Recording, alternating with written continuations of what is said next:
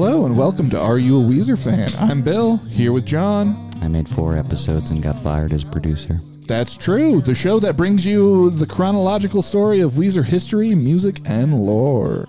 Bill, what are we doing today? Well, John, we are on uh, our journey in Pinkerton where we want to get a grasp of the pop culture happening at the time of this album's release. Because we might not be there yet, but very soon, pop culture and Weezer are intertwined. Not that Weezer is so important in pop culture, but that Rivers will start mining anything he can from the culture around him. And I think it's going to f- roll into a big old ball real soon here.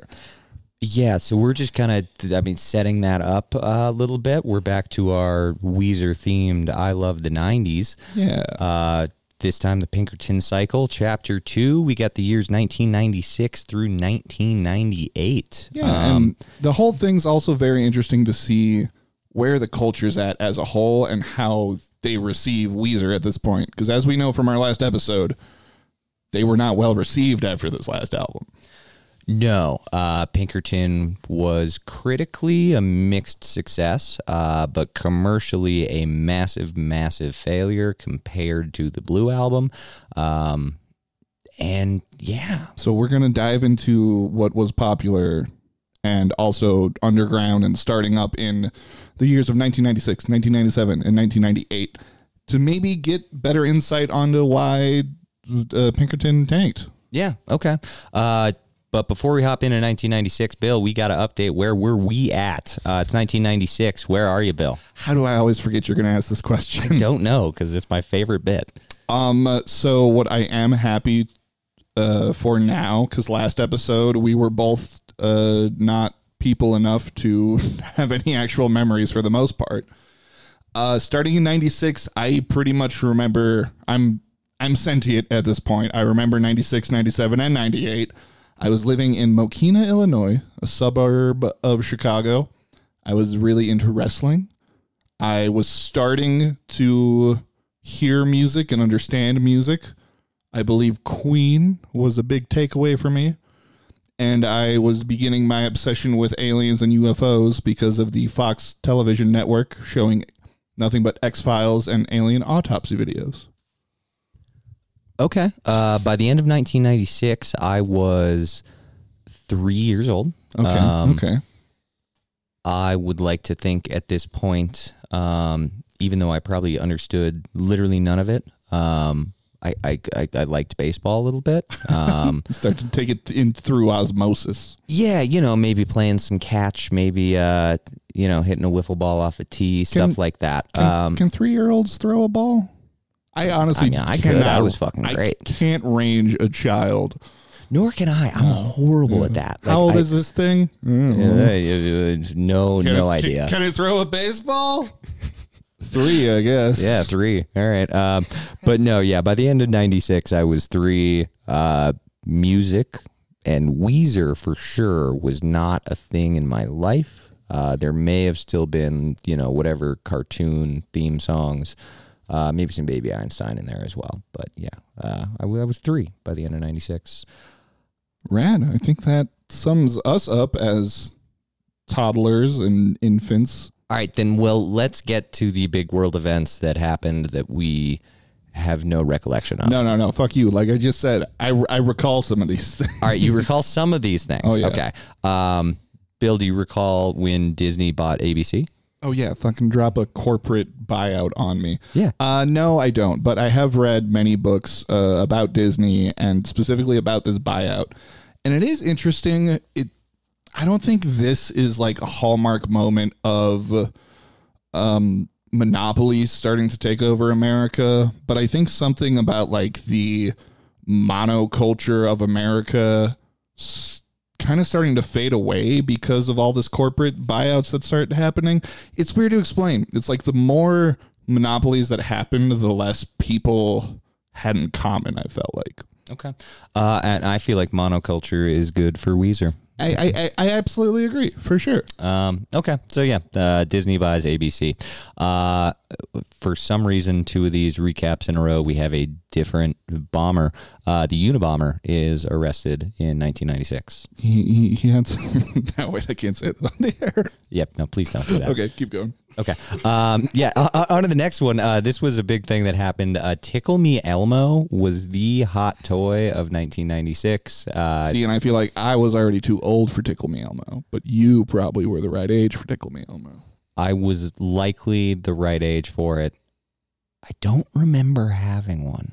That's because they were impossible to get. That was the whole thing. Yeah. Okay. Um, all right. The Who, uh, the, they played their first show since 1989. Um, it was in the UK and they played to 150,000 people. I still don't think this is that important. It's not that important, but it's cool and it's a fun rock and roll note. It's a big ass rock and roll show, Bill. Um, all right. Uh, what else happened? Oh God, there's more bombings. Uh, the 1996 Olympics were in the U.S. this year, and uh, there was a bombing, and there's a whole movie based about the. Fuck, I wish I had more details. The security guard that reported the bomb cleared out a bunch of people, saved a bunch of lives, and got the entire thing blamed on him because he was really bad at public speaking. Is pretty much what it comes down to. Interesting. So he actually did the right thing and then he talked out of his ass and it sounded like he was Well, like, yeah, was trying to do the hero thing. they just like, what if I start the- the fire and then put out the fire? Right, but he didn't. But that is what everybody was like. Well, how'd you know it was a bomb? And he's like, because, uh, and then that was it. Oh, fuck's sake. Yeah, Okay. uh, practice your public speaking, everybody. Yeah. Uh, well, speaking of practicing your public speaking, uh, Bob Dole. Bob Dole. Um, So I specifically remember this would have been first grade, I believe. My grandpa telling me to vote for Bob Dole in the election, not Bill Clinton. You have to vote for Bob Dole. So in our little mock class election, I took the chalk and I put a tally under Bob Dole. okay. Um, good to know. Thank you. Thank you for Yeah, that. Nope, I voted for Bob Dole in '96.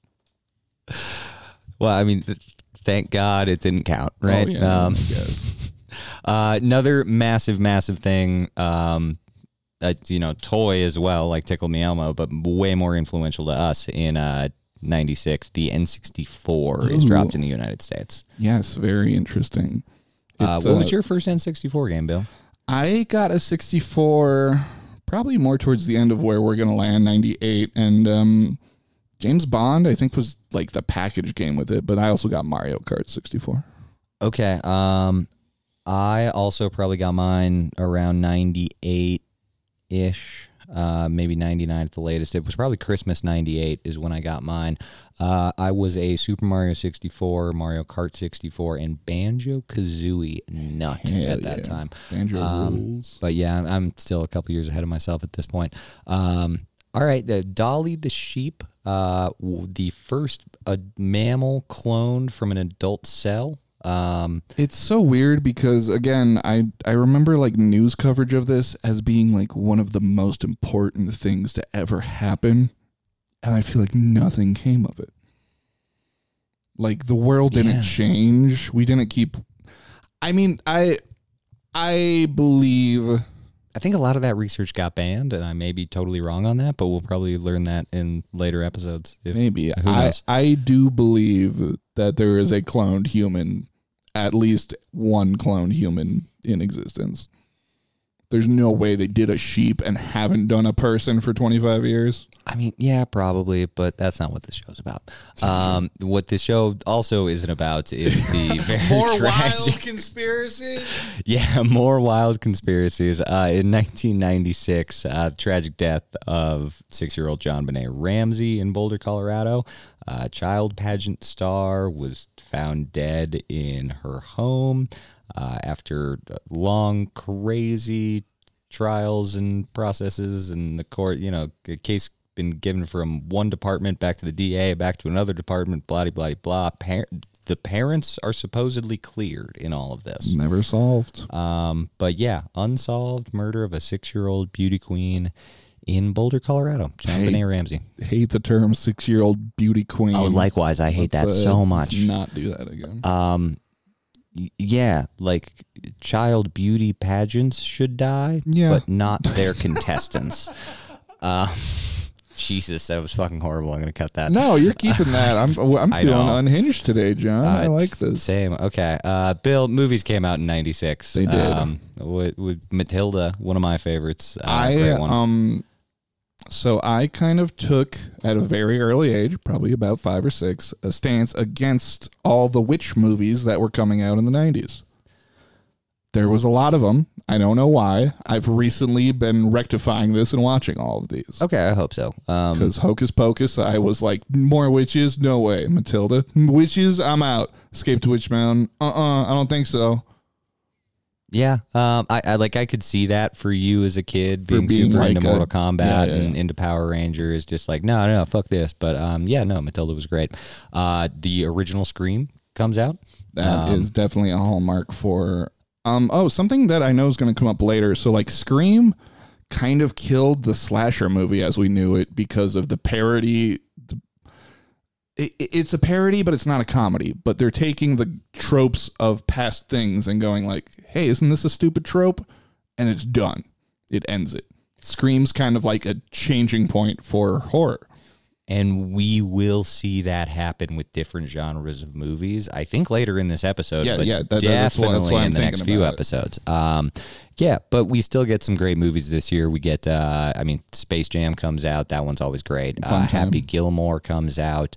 Uh, another one of my childhood favorites, James and the Giant Peach, the half animated, half live action uh, kind of deal. Yeah, uh, kind of like riding the coattails of uh, Nightmare Before Christmas's success with the spooky claymation, which kind of is the only way we get claymation from the 90s forward. Coraline, and if you're not spooky, you're not going to be claymated. Yep. Uh, and the last one I wanted to drop on this list was uh, the number one movie of the year, Independence Day. Yeah, that was a big. Uh...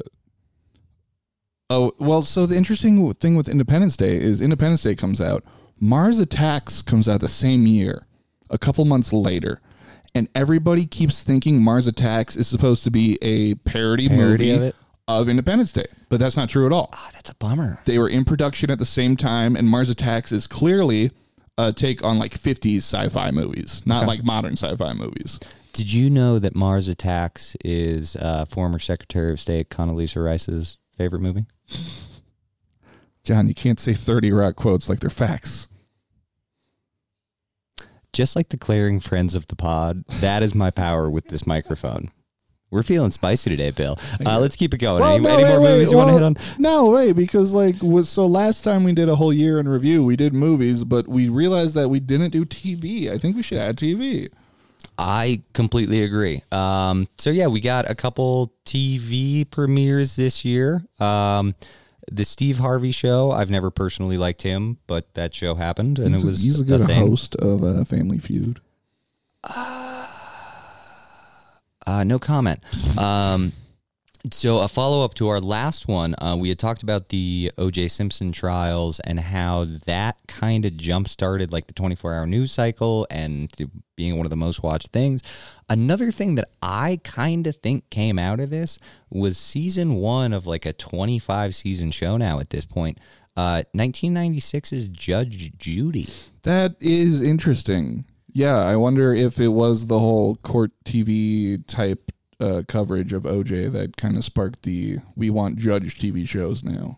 Yeah, because I kind of think like somewhere in a room, it's it's like man, like you know, just like uh, God, I can't believe I'm doing another Thirty Rock. Uh, but just like Jack Donaghy faked the uh, natural disaster for views.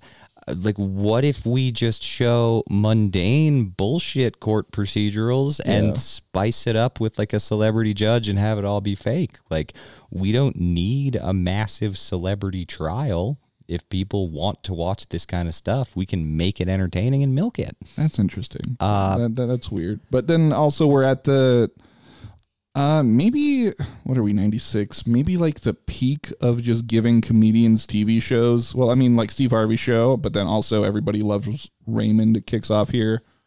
All kind of in the wake of uh, seinfeld which is still dominating uh, ratings at this point. Yeah, at this point, the biggest the biggest shows are still uh, Seinfeld. We've got Friends is in the top five. Um, Simpsons, I believe, I don't think they cracked the top five. didn't crack it, but Um, we're we're at peak Simpsons though. Yeah, for some, the number three show in '96 was I'm showing Suddenly Susan. Suddenly, Sue's down. Yeah, um, uh, no comment. We're not getting into more TV. No. Okay, we're Oh, going on Jesus to uh, some celebrity births of the year. Okay, yeah, people were born in 1996. Uh, we got a lot of the uh, SoundCloud rap that's going to be happening.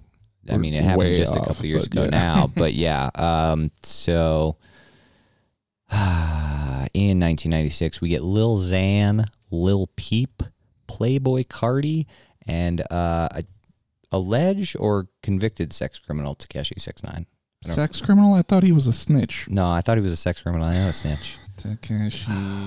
Yeah, let's find that real quick. There. Uh, yeah. Okay. So we're gonna go for dead air there for a little bit, but also, uh, Bill, while you find this information for us on Tekashi Six Nine, uh, uh, on a much lighter note, uh, burst in '96 is the very cute couple of Zendaya and Tom Holland. oh, what wonderful!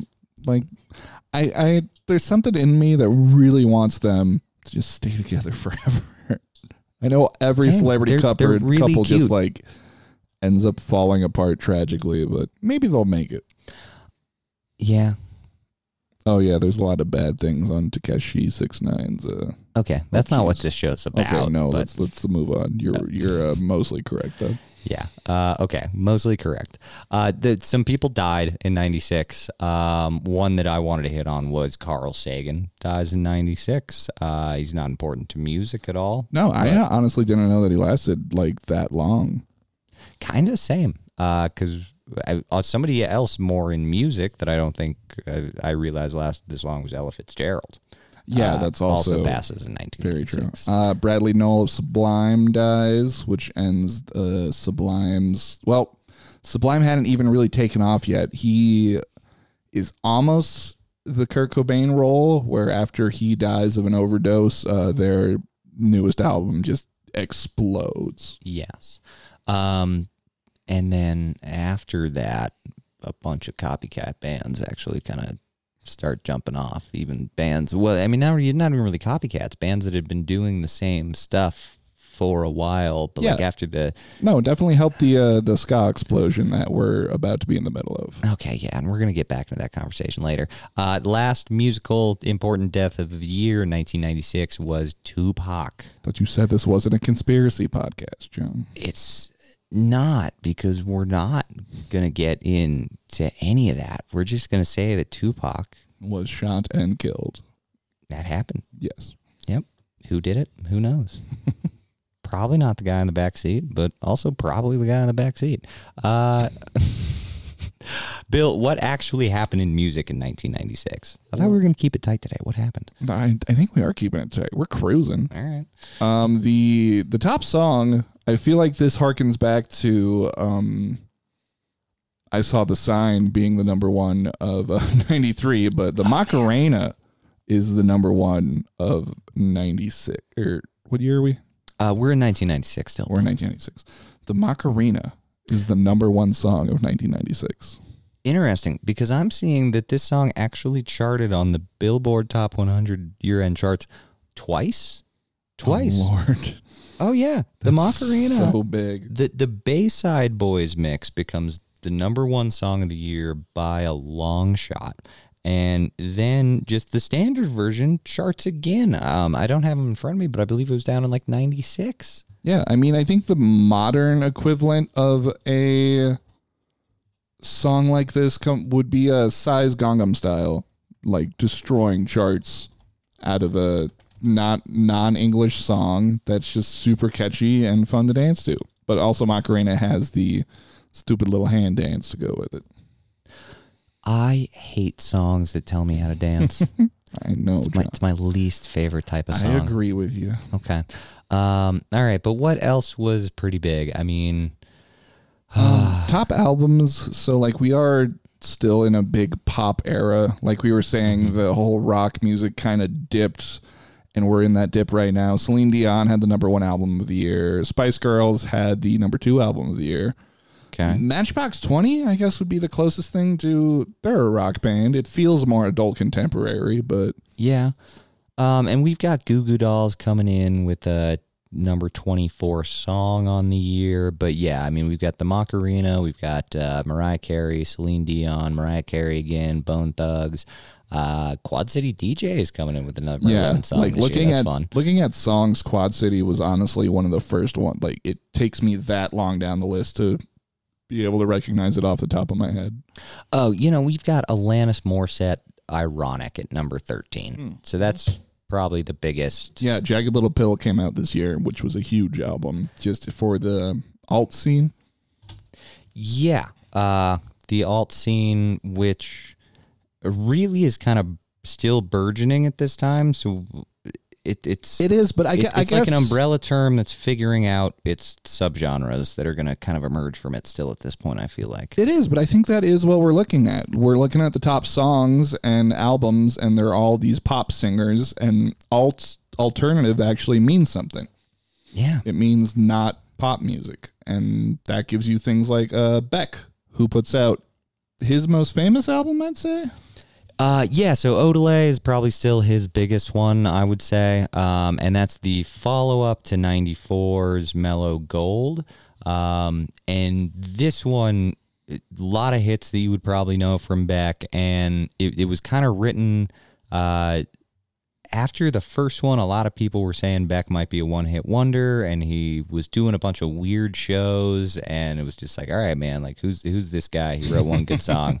Um, so he's like, no, like I'm gonna get into the studio and you know do a traditional uh, rock album process, and he knocked out fucking Odelay, and it was killer. Um, It is a solid album. some other fun ones in '96 in the you know rock alternative whatever uh, genre of rock scene. We got Cake's Fashion Nugget. I fucking love Cake. Where you at on Cake? I don't understand cake. Okay, that's fine. Uh, we got Tool's Ænima. Uh, I I love Tool. It's always been a favorite of mine. Yeah, this was the fir- their first long play EP. Nope, second LP. LP. Second LP. They had the Opiate EP back in the day, then Undertow in '93, but Ænima is definitely one of their more. Okay, so yeah, Ænima's the first one with the bass player that everybody actually loves and enjoys. E. Uh, okay, so we already talked about the Sublime self-titled that really did blow up this year. Uh, Bill, you had mentioned in one of our last episodes that nu metal is coming. Nu metal is coming. There's nothing you can do about it. Nu metal is here. Korn Drops Life is Peachy in 96. Uh, it's a big deal. Uh, one that I love, uh, Fountains of Wayne, I don't know why we have to talk about Fountains of Wayne. because they're going to come back in seven years and their self titled comes in about now. Okay, so in like four months when we get there, I'll try to remember this moment. Okay. Um, the British invasion is happening. Oasis and Blur are on the charts, but I, I always thought that they'd be much higher up on the charts, but they're really chilling around the 40s and 60s area, which leads me more to believe that they're topping college radios and alternative charts, which is where all the cool kids are listening to their music. Okay, that makes sense. Um, so you said Oasis did make it onto the year end. Where did they end up? Yeah, Like Wonder Wonderwall was around 40 for um, uh, Billboard Top 200. Uh, I've got Oasis Wonderwall at 56 on the year end 100. Wonderful. Okay. So, yeah, not too bad. Um, and we had decided that this was British Invasion 3.0 No, at least. no. So, uh, How would it be three, John? okay, so we've got one with the obvious Beatles and Rolling Stones. Stones. Then you could really go a couple different branches for two. This that that isn't sounding like a tooth. Well, I mean, like you, if you were more punk minded, you could say that like a Clash Sex Pistols would be kind of like a oh. 2.0. no, because we invaded that. We the Ramones went to them and created them. Ramones are number one in this situation, baby. But you're not going to tell me that it was not a fucking major debate in the U.S. over who started it and who was bigger and more important. Ramones started was it, it. the Ramones, and the Velvet Underground it. in New York, or was it the Clash and the Sex Pistols in the UK? Like, I, I'm not saying things that haven't been said before, Bill. Outrageous. Ah, this is not outrageous. Um, uh, but then, I mean, there's also uh, what? Who were some of the other '80s Brits? Um, Where's Duran Duran from?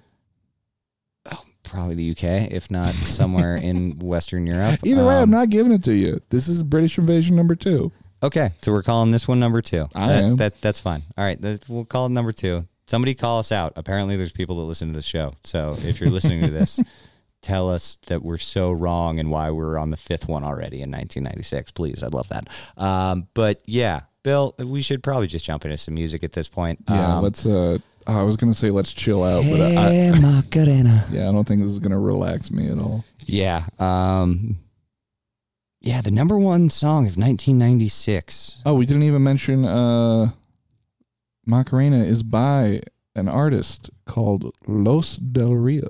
Los Del Rio. Yes, uh, and we're going to be listening to the number one version, the Bayside Boys remix uh, of the Macarena by Los Del Rio. Tu cuerpo alegría Macarena, que tu cuerpo es para dar la alegría y cosas buenas. Dala tu cuerpo alegría Macarena, eh Macarena. Dala tu cuerpo alegría Macarena, que tu cuerpo es para dar la alegría y cosas buenas. Dala tu cuerpo alegría Macarena, eh Macarena. Now don't you worry about my boyfriend, the boy who That is so goddamn unhinged. like what? Yeah, what a what a wild song to be the number one track of 1996. Like across the world, number one. yeah, it was really huge, fucking everywhere. Um, And also, to their credit, like you were saying, they don't tell you how to dance to the song. You need the music video to know how to dance to the song. okay, so to their credit, that is a big thing. They're not yeah. telling you how to dance. They're not telling you how to dance. There is just a dance associated with it. Yes. That's that's much much better. and apparently, our also unhinged uh, English vocals do come from the Bayside Boys mix. I thought you were gonna say from the girl from that dog. That would be very Weezer of me. Oh fuck's sake. Okay. Um. Yeah, Bill. That song. It it happened. That was funky. Um. it happened a lot. it happened for like over four minutes. It shouldn't have been doing that. It happened for over like a year and a half. That's so to clarify too, that song was released in 95 and then it just kind of chilled for a bit and then peaked and took over the world in 96. Which is crazy. Okay. Yeah.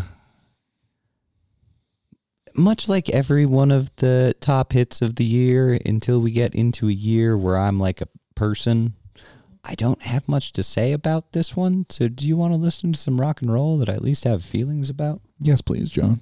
Uh, what are you thinking, Bill? Do Uh, you give us a to- Beck selection first. Oh yeah, let's listen to some Odelay. All right. Um, yeah, one of my favorite bands. Love me some Beck, but I let's just listen to a top hit. Beck, where it's at. And jamboree handouts, two turntables and a microphone. Bottles and cans, and just clap your hands, or just clap your hands. Where's that? I got two turntables and a microphone. Where's that? I got two turntables and a microphone. Where's that? Got two turntables and a microphone. Bill, I don't think Beck's gonna be a one-hit wonder. No, I suppose not. That's a pretty pretty nice follow up to Loser there. And mind you, that's like one of the big hits on Odelay. True, but also, um, I don't think he did it all himself. I mean, obviously, there's other musicians, but what I'm trying to get at here is uh, I just learned a lot during that listen through because I was checking out some credits on Odelay. Um, that song uh, specifically should and does have a lot of feelings of a Beastie Boys song because the producers of this album are the Dust Brothers, who did all of the sampling work and beat making for Paul's Boutique by the Beastie Boys. Yeah. And that's And there, that is a sample heavy song we just heard. Oh, absolutely. Um, it's also a very big like electric piano and or organ song. There are Correct, John. Three musicians Yes, and does do, credited with the organ. do one of those names ring a bell to you? Oh God, I mean, yeah, Beck, Beck, Beck, obviously. Hansen. Uh, Money Mark is the longtime keyboard player for the Beastie Boys. Beastie Boys. And okay. that definitely has a feel of something of License to Ill or um, Check Your Head. I I think he's playing the lead on that one. That would be my guess. Yeah, that makes a hell of a lot of sense. Um, but also, you know, in typical Beck fashion, he is credited for four instruments and vocals on this one.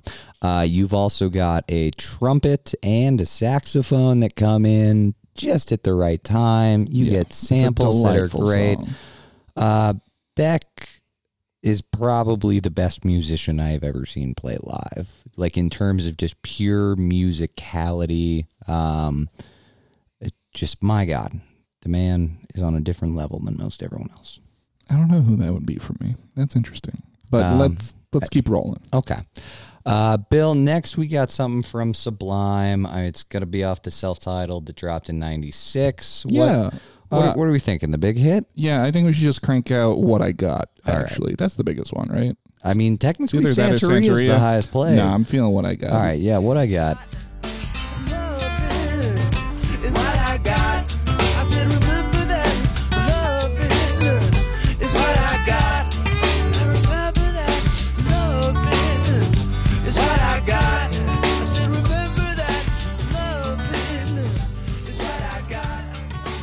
Did you ever go through a Sublime phase?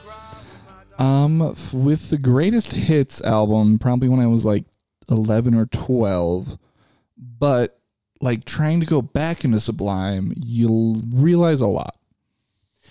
Yeah. Uh, likewise, I mean, uh, I was a little bit later uh, to get into it because I was less musically inclined at 11 and 12. but at like 15 and 16, I was a white dude who smoked weed in high school. So Sublime was a big deal for a couple of years. Of course, of course. Um, but, what you learn- now it's tough. well, what you learn is that like Forty Ounces of Freedom is a pretty good album, and the self-titled album is a really good album. And then you realize you're skipping something in the middle because Robbin' the Hood is not good. And it's the lack Nope. of direction and production. And I think the biggest takeaway from that is that what I got, the song we just listened to, was completely put together by the producer. Bradley Nowell was just freestyling with an acoustic guitar, doing just the vocals and acoustic guitar. Mm-hmm. And when he came back the next day, the producer said, "Hey, listen to this, because the drums are all sampled. Uh, I believe they laid the bass down later, later, but it does go to show how good of a singer and melody writer Bradley is. But like Sublime needed production to be what Sublime is. We think of. Yeah, and that's why their demos and more raw sounding stuff and less direction driven music is much more of a mess than the four or five like polished hits that we all know and Yeah. love. Oh, the greatest hits. The, those Um, ten songs by Sublime are great. Absolutely. But yeah, um, Sublime, Bradley Nowell. Um, Okay, Lord, we got two more years. We should probably really crank these out, huh? Yeah, okay. Uh Bill, we are going to run through 97. Let's go. 1997, Bill. Uh things happen as they do in 1997. I feel like less things happened. Yeah. Um but one that's interesting to me, January 1st, the emergency alert system is introduced in the US. Um so what is nowadays like anytime there's like a flash flood warning or an amber alert and like everyone's phone in the bar goes off at once, uh the very introduction precursor system to that starts January 1st, 1997. That's kind of fun. Hey, HBO's trying to do that for streaming right now too. All right. Well, what do you know? Uh, also in 1997, Madeleine Albright becomes the first female Secretary of State. Uh, 97's too late for that, but you know it's fun. um, U.S. is catching up. yeah. Uh, We're also catching comets. Holy shit! Heaven's Gate cult kills themselves. oh man, yeah. So that was uh, 39 or 30 something. Oh man, I don't know Uh, cultists in Heaven's Gate. Uh, e- either way, it was a mass suicide. Um, you cut off your testicles, you put on the Nikes, and you get in your tracksuit and lay down in bed, and you do not get out of bed. okay. That's not as fun as the Spice Girls mania that was happening in 1997. It's almost as fun. Uh, no, I would say it's about as fun as the Girl- time girl Mike power. Tyson it, it bit the ear off of Evander Holyfield because that happened in 1997. Uh, Uh, well, what did you tell me? He said he punched it off. yes. So apparently, uh, after Mike Tyson bites off part of the ear of Evander Holyfield during a boxing match, uh, after all the scrum, like the referee comes over and is apparently the fight's going to continue going, but like you're going to be penalized points because you bit him. Mike Tyson's like, "No, man, I just I just punched him. I, just- I punched it off." And the ref is like, Bull, "Bullshit, absolute bullshit." Um, yeah, wild, wild. Uh, but that happened in '97. You know what else it was too late for to finally happen is the WNBA's first game. Okay, yeah, WNBA finally starts in '97. That's fun. Maybe we Um, could have been doing that before 1997. Yeah, we should have absolutely been doing that before 1997, but it is what it is. Uh, you know, it wouldn't be the late 90s if we weren't talking about bombings in America, Bill. Uh, Timothy McVeigh, the Oklahoma City bomber, is go. sentenced to death. So Um, we got we got two of them in this in this span. Yeah. Caught, caught two of them.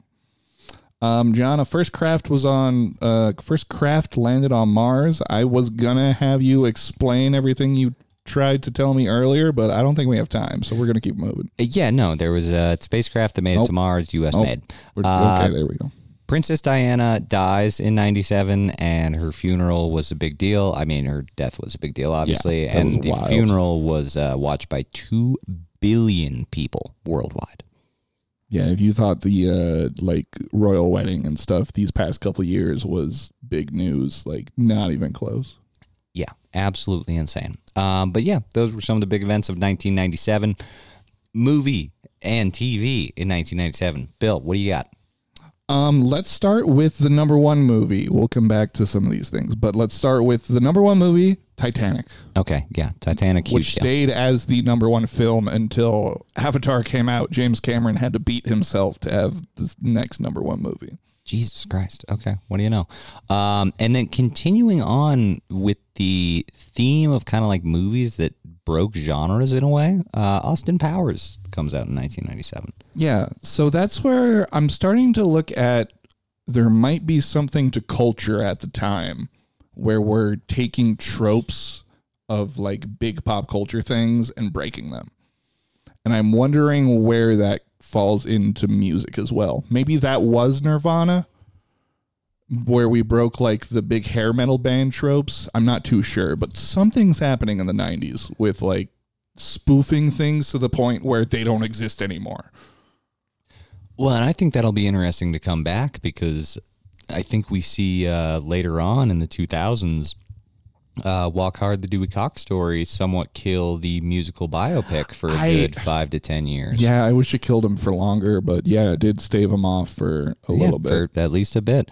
Um, okay, so Hercules, the animated Disney film, comes out. yeah, Um, we're kind of at the end of the Disney Renaissance, um, because kind of because DreamWorks is about to do its own thing, but that's a couple years away. Yeah, but either way, good film. Uh, we get a follow up to Scream. We get Scream 2. That's always fun. Uh, Chasing Amy, great movie. Men in Black was one of my favorites as a kid, but um, not a huge year for movies, it seems, really Uh, outside of Titanic. Well, yeah, so we had enough room that uh, Star Wars gets re-released in theaters with George Lucas's special editions, which is a whole thing that we could talk about on a different tangent. Yeah, and that's going to be interesting to look at as well, just in the uh, sense of like we had talked about, is Weezer just lucky to be around at the right time for the growth of like nerd culture really making its way into the mainstream, or are they somewhat drivers of it? Uh, I- but yeah, the, these 97 re releases were my introduction to Star Wars as a child. Same, which leads me to uh, uh, err on the side of Weezer's right place, right time. You completely agree. Star Wars kind of died for a bit in the late 80s, early 90s, and this mid 90s launch put it back in the mainstream. and it was you know th- pretty much the exact same hype that it was back in the late 70s when it originally came out but now these nerds were bringing their kids which included Yes. both of us Yep, you get the Uh, so it was, it was a huge deal for youth nerd culture uh, because all these fucking parents that were you know young in the late Mm-hmm. 70s were now bringing literally us to this shit. Yeah. Um, so yeah, uh, 97 releases. Uh, really good TV. One that we have to hit on. Um, There is some really good TV this year, actually. Buffy the Vampire Slayer starts up uh, after the movie came out. Uh, Daria starts up after the spin off. So we got, again, Spice Girls, Girl Power. We are taking over the world. Well, and Daria doesn't just start up, but in a season one episode of Daria features uh, "The Good Life" by Weezer. Oh, yeah. Yeah, we're a Weezer podcast. Um, another, I mean, it, is it a spinoff? I think it is a spinoff. Um, I you don't you that's a whole nother conversation. it's a whole other Just conversation, but it's one of the greatest shows of all show. time. King of the Hill comes out in 1997. Um, it, but it's a huge year for animation in a different regard because 1997 is also when we get the pilot of South Park. Yeah, it's kind of the uh, like I was saying earlier. Simpsons is massive right now, so adult animation is finally about to have its like time in the sun. So South Park starting up, King of the Hill starting up. We're gonna get all these like really good shows, and um, I mean, kids animation is still doing good. We got a recess for Disney premieres this year. Okay, yeah, I was a fan of that. Um, but there was a sad note in children animation as well. Um, an episode of the Pokemon anime aired shit. in Japan, and like a bunch of kids had seizures because I guess there were like some strobe light effects. Well, it was a uh, Porygon episode, and whenever Porygon would be on screen, it would just flash a bunch of colors. Ah, and that anybody sitting too close to their TV or anybody who had epilepsy was put into a seizure. And they didn't catch it the first time, like they weren't able to figure it out, so it did air twice if I'm not mistaken. Okay. Well, that's media in 97. Bill, uh, we got some people that are born in 97. Um, continuing along in this like SoundCloud rapper kind of era, we got Lil Yachty and Kodak Black this year. Um, we get some reality stars that are starting to make me sad. We get Jake Paul and Kylie Jenner. Jake Paul, brother of wrestler Logan Paul, which is the only thing I'll acknowledge Logan Paul from because he's really good at wrestling. Okay. Uh, Simone Biles, American gymnast, uh, champion, Olympic champion as well, I believe. Yeah, there we go. Uh, and then uh, I'm gonna butcher the name. I apologize. I believe it is Jung Kook. Uh, you may know him as the youngest member of Korean pop group uh, BTS. Yeah, they took over the world. What was that? 2021, 2022? They were the biggest thing in the world. I think it still might be. I think it still might be, yeah. Uh, people died in 97 as they do. Uh, non musically, uh, one that makes me sad, Chris Farley. Oh, I thought you were going to say the other one. Mother Teresa also dead. That one doesn't make me quite as sad. Um, Um, I didn't sorry. know John Denver was alive until 1997. His plane crash was 97. Yeah, 97. Um, John Denver. That's a shame. Uh, we also get Jeff Buckley goes in 1997. Um, but then probably the biggest one, at least publicized musically. Well, no, I mean, maybe John Denver because he had the plane crash. Uh, but Biggie, Yes, uh, Biggie the- Smalls. The follow up slash retaliation to the Tupac death. Yeah. Um, wild time in hip hop in the 90s. they totally weren't done by the same person. I don't know what you're talking about. Um, not a conspiracy podcast. No, we're a Weezer podcast. So let's talk about the number one song of the year in 1997, Elton John's "Candle in the Wind." Yeah, that that's interesting to me. It's because Princess Die, right? Am I way off base with that? No, you are not at all off base with Okay, that. Um, that's what I thought. Because the song is also known as "Goodbye England's Rose." Um, so it was released on the 13th of September '97 Wait, wait, as wait. a tribute to Diana. That's why her beanie baby has a rose on it. Holy shit, I just put that together. Oh, and it's like the same color as the single. Oh, that wait, the, that stupid Uh, purple. No, and this is more like a blue. Okay. Well, I guess it's Yeah. like a bluish purple. Okay. Whatever. Huh. Anyways, uh the albums were still in like pop pop diva territory. Well, I guess Shania Country Shania Twain gets the number one album of the year with Come On Over. I mean, she leans more pop on that, I guess. Yeah, it absolutely does. Um, but yeah, Celine Dion is still absolutely very near the top of the charts with the number two album of the year. Uh, Titanic soundtrack Oh, at yeah. number three. Um, Huge. And Backstreet's in like the top top 10, Spice Girls top 10, NSYNC I think is just below top 10 if not just cracking it. Okay. And, you know, with Shania getting the number two album, uh, Jewel actually has the number two song this year. Oh, nice. Um, so this, you know, kind of female country uh, singer songwritery stuff Yeah. seems to be landing in 97. well, isn't uh I'm about to ask more questions we're not ready for. Isn't Lilith Fair just around this time too as a pop culture kind of staple that uh they're getting all these singer-songwriter women together just to really show how important it is at the time?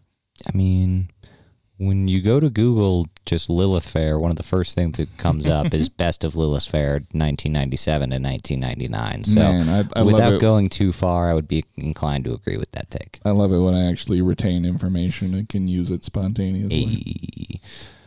Well, so uh, like we said earlier, ska ska is happening. No doubt's Tragic Kingdom is out and probably one of the bigger, even if some people don't call it ska, ska adjacent albums.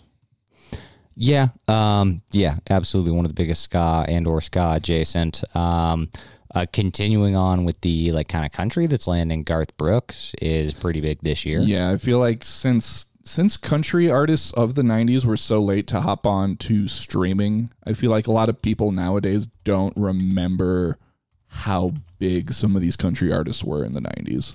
Yeah, absolutely. Um, another big soundtrack, uh, the soundtrack for the Lost Highway. Um, Was it big or do you just like it, John? no, it actually did quite well this year. Um, Lost Highway soundtrack. Let's see, what did this thing actually sell? Yeah, no, this thing went fucking it's gold in the U.S. for the soundtrack. That's not bad at all. Why why is that important, John? Uh, because we've got a lot of Trent Reznor all over this thing. We've got some David Bowie on this thing. Um, and Trent Reznor is fucking excellent, Bill. So that's why I wanted to bring it up. Uh, what, what would uh, opposite of Trent Reznor? MMMBop is out this year. Ah, Hanson. yes, Hanson. Okay. Um, so more of the boy bands kind of sweeping the nation. I mean, Backstreet Boys are huge. Um, NSYNC has put out not their biggest one yet. That's going Yeah, to come a little bit they're- later. they're on their way. Um, but they're on their way. Um, so May- yeah. Maybe if anything, Hanson is almost like the Kidz Bop version of like a Nirvana. Like there's the joke T-shirt that has them on it, but it is taking the like three piece boy band. Like they all play their instruments, which is the difference between them and a boy band. Right. Okay. So maybe that had something to do with that blowing up as much as it did. Yeah, who knows? Uh, one that's absolutely going to be important to the Weezer story, like 16 to 20 albums from now, uh, is the Radiohead album OK Computer. Comes out in 1997. Yeah, I'm I'm not much of a Radiohead guy myself. Are you, John? Uh, no, We might need to all. bring on some guests to really that uh, understand Thom Yorke. Yeah. because it's not, uh, not ever really been for me. Um, but I- then, Bill, what are the two the things in rock and roll that we wanted to talk about this year? Because I'm, I'm gonna let you. I'm gonna let you go. Um, I'm hoping we're at the spot I think we're at. That I notice there's a big disconnect between what's a popular single and what's a popular album. Yes. And that maybe it's something that's always been a trend and I've just never noticed. But going through these years, like I feel like a single song, uh, a, a single release, a top charting pop song, the album doesn't follow with it. Usually, when we're looking at these lists, albums are completely different, and like their top charting song is somewhere in the 40s, but their album's the best selling. So I don't know what that. Like I like trying to figure this stuff out, and I don't know really what that means because we're we're getting close, but we're still like ten years away from internet file sharing. That's going to mm-hmm. kill the album as we know it. But at this time, it looks like there is a group of people just buying albums and a completely separate group of people that are buying singles. I really don't know what to do with this information, but that's what it looks like.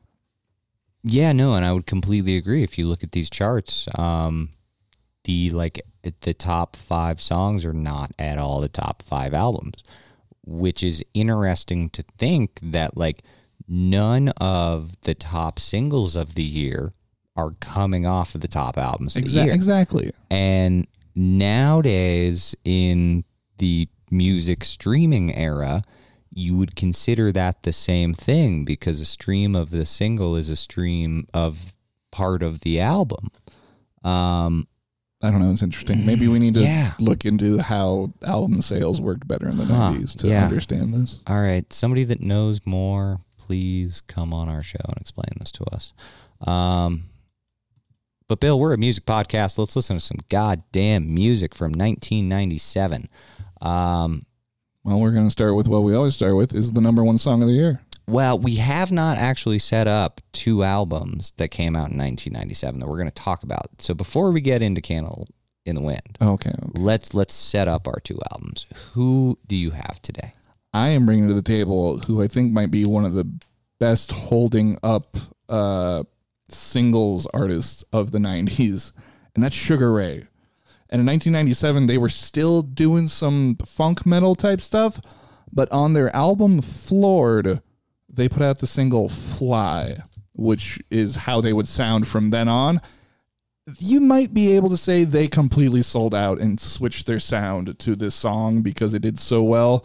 But goddamn, I think it was a good choice. Okay. Um, Who are you bringing to the table, Joan? Well, 97 we get the follow up to the brilliant 1995 debut from uh, what at the time was a solo project from that guy from Nirvana. Oh god. Uh, Dave Grohl has recruited a band. They are the Foo Fighters, and we get what is still the, their best album, The Color and the Shape, in 1997. Okay. Um, I had written down that we were going to listen to Everlong today because that's the huge one that everyone knows. But uh, no, fuck you. We're going to listen to something else. I'm going to surprise you with it. Okay. Um, Well, but can we listen to the Princess Diana song first? yeah, absolutely. The number one track of 1997, Elton John's "Candle in the Wind."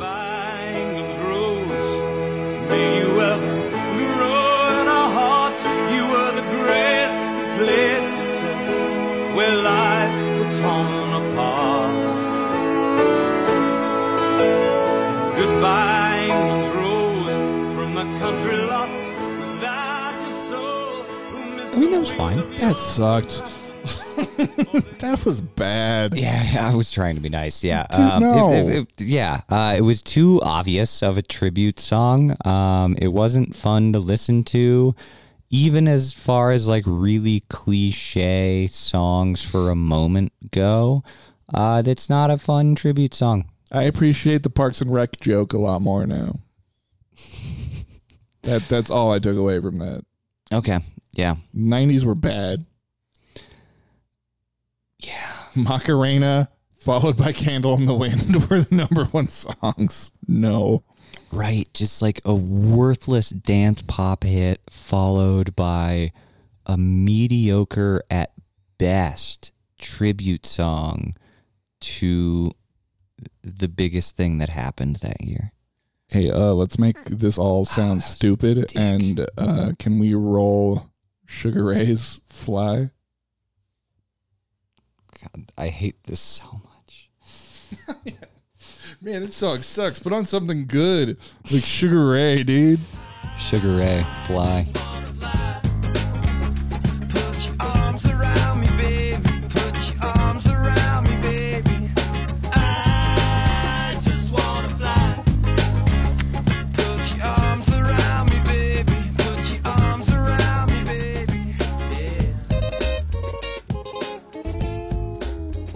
Bill, isn't that the same band you keep trying to get me to fucking listen to? I'm a sucker for a tight drum loop, man. Uh, that wasn't that wasn't any better than the first song we listened to. To be honest with you, man, uh, that little like five to ten seconds where it got to be nu metal was the most in- interesting bit, but it wasn't the best bit. No, man, Um, we're taking we're taking the sounds of Sublime with those tight drum loops and uh, catchy hooks.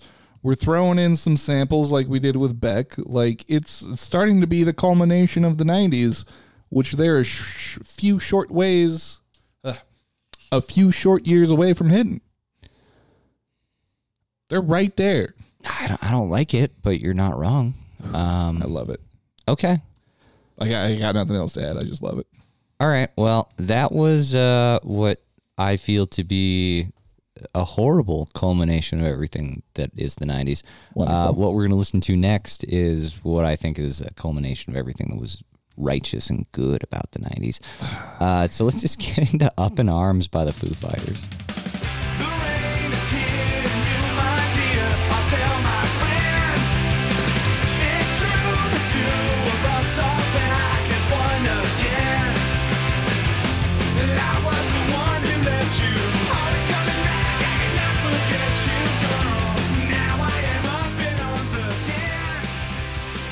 So that's song fucking lit Oh my god, Sugar Ray is so much better than the Foo Fighters. Oh, man. It's what I just realized. Oh, go fuck yourself. Um, yeah. So at this time, the Foo Fighters, uh, Dave Grohl has recruited Pat's- a couple people. yeah. Pat Smear is in the band at this point, Pat Smear of the Germs, wonderful guitarist, great dude. and we have also at this point uh, recruited Nate Mendel, And who he- is he's there- splitting time with Sunny Day Real Estate. Oh, really? He's from Sunny Day. Yeah, so he's on Diary at Diary of Diary, which is Sunny Day Real Estate's biggest fucking one. He's on the self-titled, and then he's on uh, How It Feels to Be Something On. But then he's with Foo Fighters forever, right?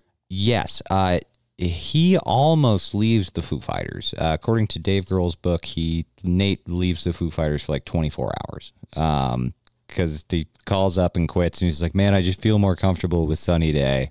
And then he calls back like an hour later. He's like, or like a day later. He's like, "I'm sorry, Dave. Could I still be at the Foo Fighters?" Um, That's cute. but yeah, no, uh, that's 1997 and good rock and roll, Bill. All right. You Well, really thought that that Sugar Ray song was better than that Foo Fighters song that we just listened to? One hundred percent. I'm not even just talking about those two songs. One hundred percent flies better than uh what was that? Up up That, in that was up in arms. Um, okay, I hate you, and you're wrong, but we still have another year of this stupid show to do before I slit your throat. Uh, Crank it out. 1998. dude. 1998. Let's get it done.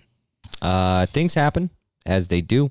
Uh, in January, a report drops about the Bill Clinton Monica Lewinsky scandal. I don't know if like I undersell this in my head or if presidents just didn't used to be completely insane at all times. Cause like to me right now, I'm like, okay, yeah, big deal. That like that's stupid and like don't abuse your power like that over an intern. Can we get this over with so we can solve world problems, please? Yeah, absolutely.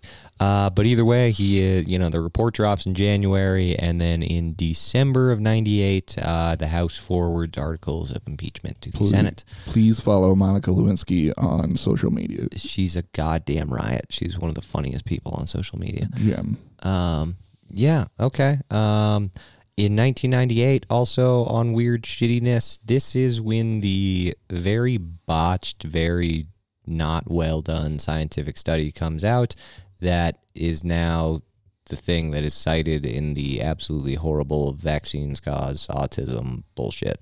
Um, Which led us to a really shitty 2020 and 2021. yeah, so That's fun. You know what didn't though? You know what didn't? You know what was good? Swing music We had a revival for some reason, culminating in this Gap commercial that's famous, but like okay. sprinkling in during the mask. There was a scene bubbling already, and then they got uh, I think ah, fuck, I think it was Royal Crown Revue in the mask, or maybe it was Cherry Poppin' Daddies. It was one of the two. But swing music, guys, it's back. Ah, That's fun. And you know what else is fun? Furbies. They're the big toy of the year. They are And it's- fun. I mean, not just the big toy of the year, but the massive craze of the year. Yeah, Uh, remember huge Ti- deal. Yeah, Tickle Me Elmo. It's a Furby now. It talks to you. It repeats what you says. What you says. It's it's a it's a weird toy. Yeah, so I don't remember the Tickle Me Elmo much, but I do remember Furby as a child. Yeah. Um, what I don't remember is uh, Jesse the Body Ventura being elected to office. You Yeah. might you might know this one a little bit better, Bill. This is a wrestling thing. It seems like. What? Yeah. It's uh, from what I can tell, it's the start of wrestlers becoming politicians. Gotta love it. Okay. Uh, also in 1998, we get the founding of Google. Uh, for me, as a baseball guy, we get a fun home run race uh, between Sammy Sosa and Mark McGwire, trying to get up to uh, you know 60 home runs. It was a big deal. It was fun. Yeah, for me growing up in Chicago, it was all about Sammy Sosa. Oh, see, I was a Mark McGwire guy. Even in Denver, um, I mean, Mark McGwire started in Oakland, which is my team. Uh, so even though I was in Colorado, Mark McGwire was our dude in my family. Um, So, so, we yeah. we wrote down that the video game Half Life was released this year, but that was a big deal. yeah, but do we need to talk about video games? I don't think we have time, like at all. But Okay, maybe so it's I- something I, I we, think we need to add video games to our media list, and I am just going to mention a couple. Half Life came out in 1998. Legend of Zelda: Ocarina of Time came out in 1998. That's a big deal. Something I mentioned earlier in this episode. One of my big first games, Banjo Kazooie, comes out in 1998. So I probably got it Christmas '98. So that that's it for video games this year. good year for games. we will revisit that list because for us, it's a thing in media that connects to the story. Oh yeah, and once, Uh, once you get far enough in time, video games are pop culture, and video games are. Weezer art. has a song about Fortnite. For fuck's sake. oh Christ. That's it's it's a Weezer show, Bill. uh, what movies happened in 1998? Um, a lot of them. Big Lebowski hits, kind of pushing forward the uh, indie director boom we were talking about that starts to happen in the '90s, or that continues to happen in the '90s. Okay. Uh, Bugs Life and Antz come out, which is could have its own podcast on its own as to why those two movies happen in the same year. Yeah, interesting. Um, Small Soldiers, another fun animated one that I'm a big fan of. Uh, Mulan, keeping with the animation, was very good. Yeah, again, towards the end of Disney's reign. Um, I mean, Saving Private Ryan was huge. Um, Truman Show, one of my favorites. Wedding Singer, one of my wife's favorites. Well, so Um, bring it to both of those real quick. Two very comedic actors doing some of their first really serious roles and also crushing it. Which I don't know if there's something in that with Nerdy Boys Weezer being able to come into seriousness. Maybe it helps the world to start to accept Pinkerton because we're three years after the release now. Two years. Okay, okay. We'll see how that goes. Um, it would be weird if we didn't mention SLC Punk because that's just a big deal for both of us. I know. Yeah, true. Um, 1998's SLC Punk. If you haven't seen it, watch it. Uh, any other movies you want to hit? Yeah, yeah, we are so far away from the nerd culture boom and the superhero movie boom that Blade comes out, an R-rated uh, Marvel movie. One of the first like really well done superhero movies that is a success. Okay. Oh, and uh, one more that I'm seeing now. Um, Fear and Loathing in Las Vegas. Uh, Johnny Depp playing Hunter S. Thompson. Delightful. Yeah, great film. Uh, television, not as big for me, at least in '98. Um, Yeah, I don't know if there's too much I could even go off. Whose line is it anyway? Starts. yeah, the American version of Whose Line does start. Um, I don't know shit about Dawson's Creek. I don't know shit about Will and Grace. no, um, a, we were watching some I Love the '90s, and the 1998 episode was all hyped about Frasier. Um, John, did Frasier start in 1998? No, not at all. it was like in season six in '98. So like, it, I like, if it was at the height of its popularity, that's all well and good. But like, I don't think that was true. I. I mean, I don't know. I was not that old in '98. Uh, by the end of it, I was five. So if, if '98 was Frasier mania, please tell me I'm wrong. But like, I love that show now, um, and it did not drop in 1998.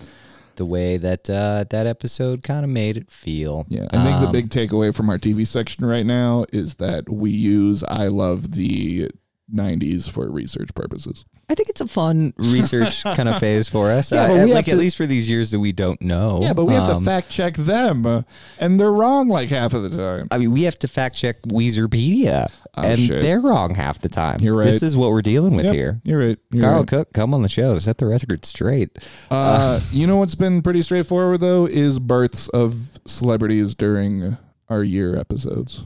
Uh, yeah, because we are getting reality stars, we are getting SoundCloud rappers, but we're also starting to get into the YouTube stars. Uh, this year we get uh XXX Tentacion. I, I mean, I, I know I always butcher it. Um. I, I don't know what it is. Yeah, We know who Um, you're talking about. Sure. Yeah, that that rapper. Rest in peace. I think he's dead. Yeah. Um, Uh, Juice WRLD.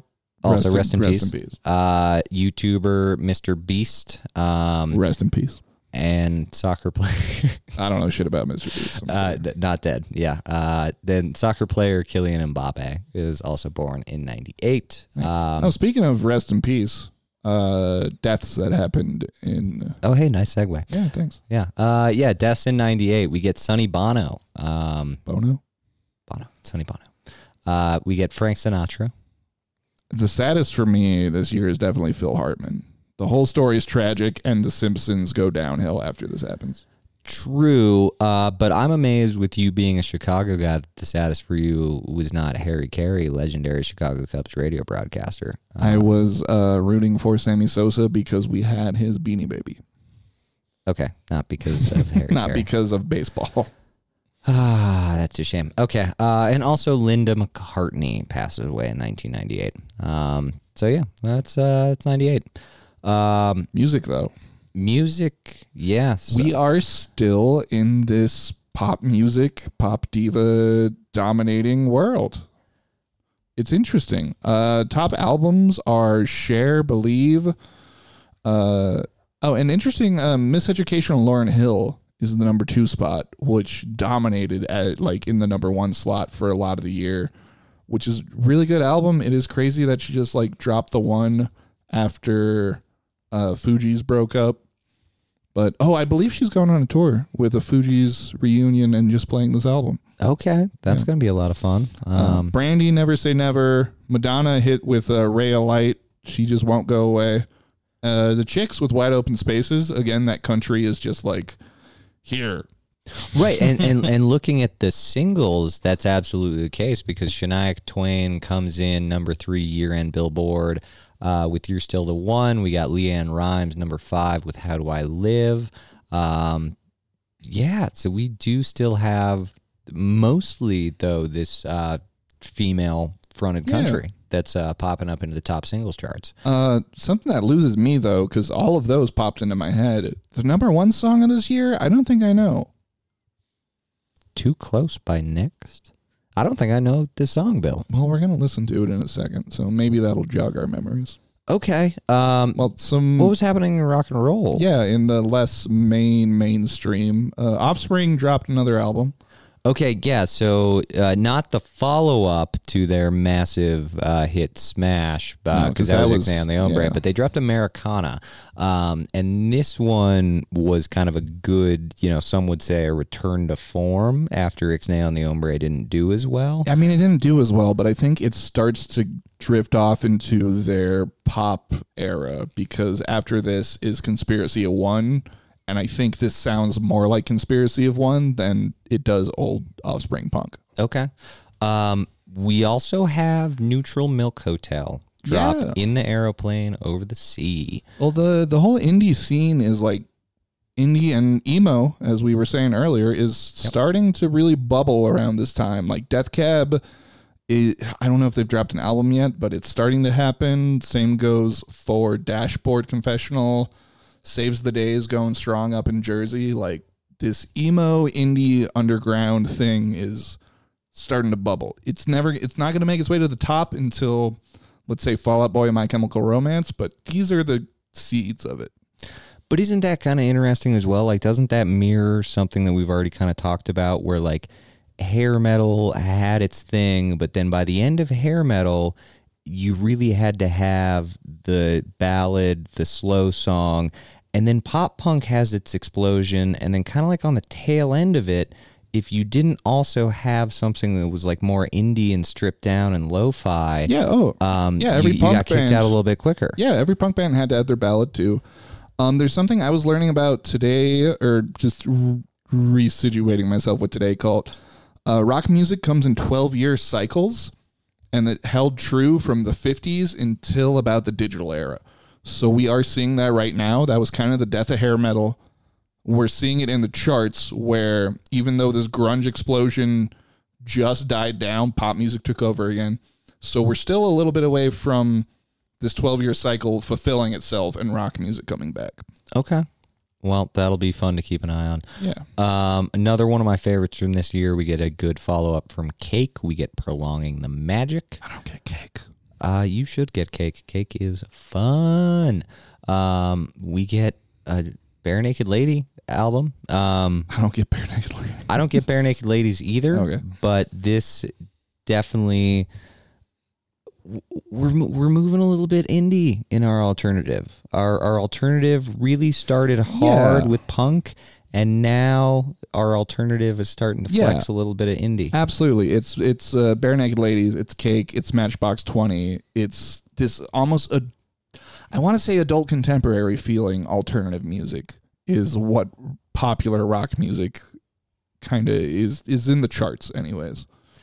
Okay. Um, but then there's also, I mean, some of the songs that we're going to listen to today are uh, a little bit different than what we've been talking about in the indie.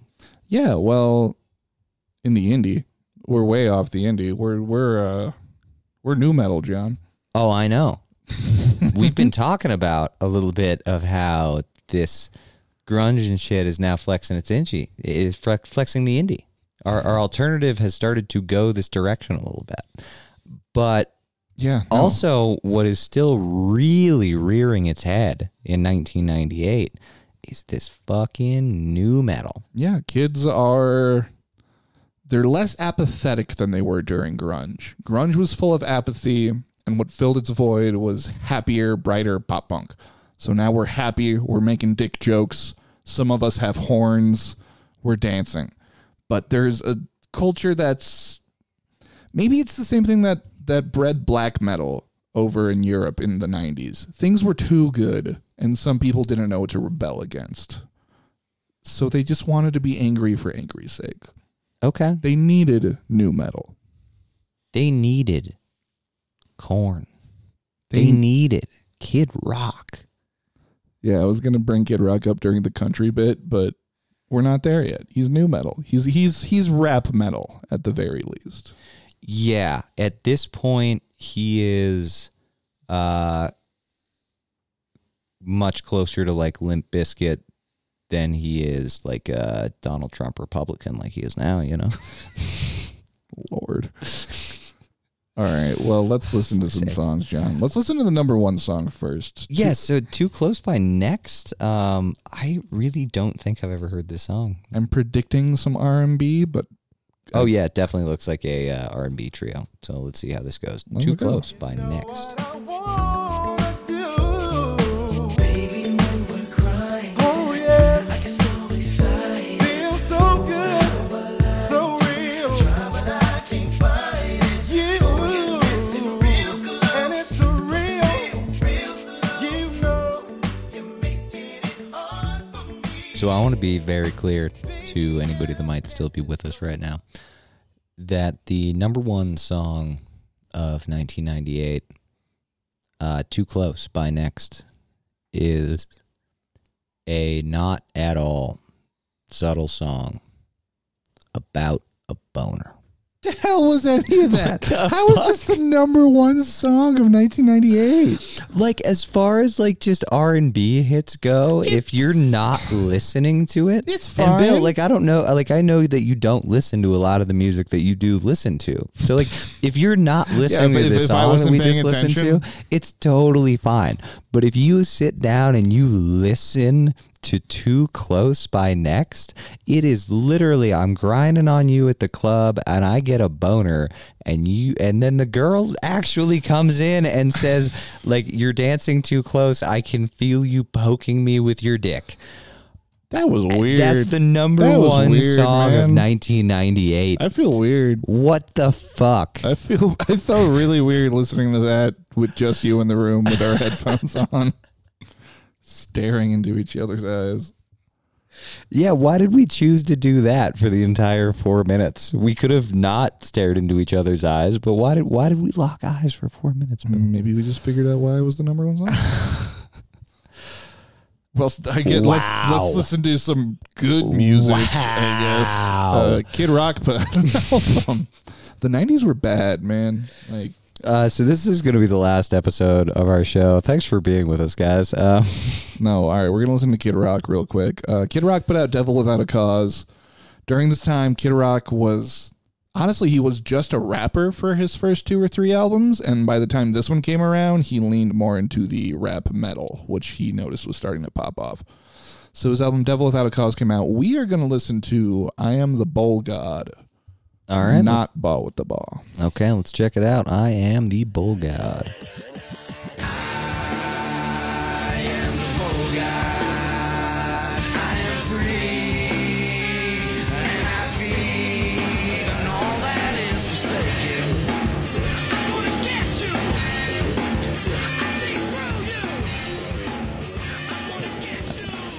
Look, that was not as bad as I wanted it to be. Good. Um, it's uh I mean there's a lot that shows what is happening in the 90s. Like you had to have record scratches. I don't know why.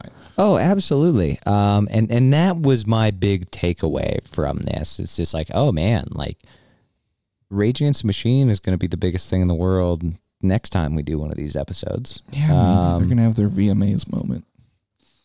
and people want this shit so bad and i don't think that that was particularly good that is absolutely not something that i would choose to listen to on my own um Well, what's interesting is it is yeah. a, it is a song that he held over from his very first album. So he's already been working on that for five years. Apparently, only changed a couple lines from the first release and this release. okay He was like, "That's one of the best. I'll keep that." i think my biggest takeaway is that uh rap rock feels like both a twin of and the antithesis of funk metal and i don't really like either of them Oh, because nu metal comes from funk metal, and rap rock, rap, rap rock also Rap comes from funk, funk metal.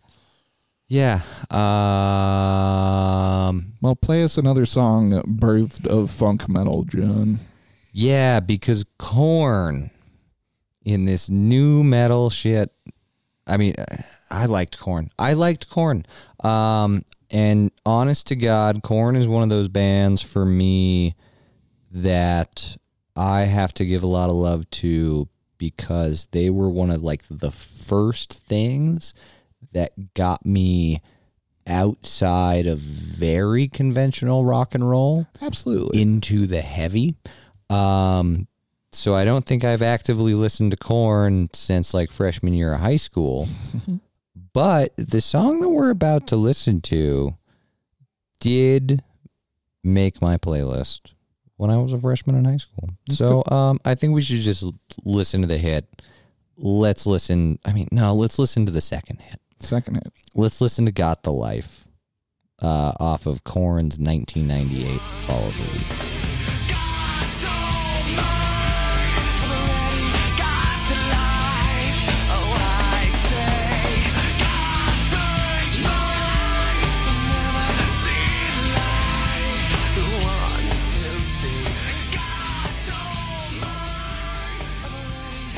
All right, I kind of forgot how fun that band was. That didn't suck at all. Korn's decent.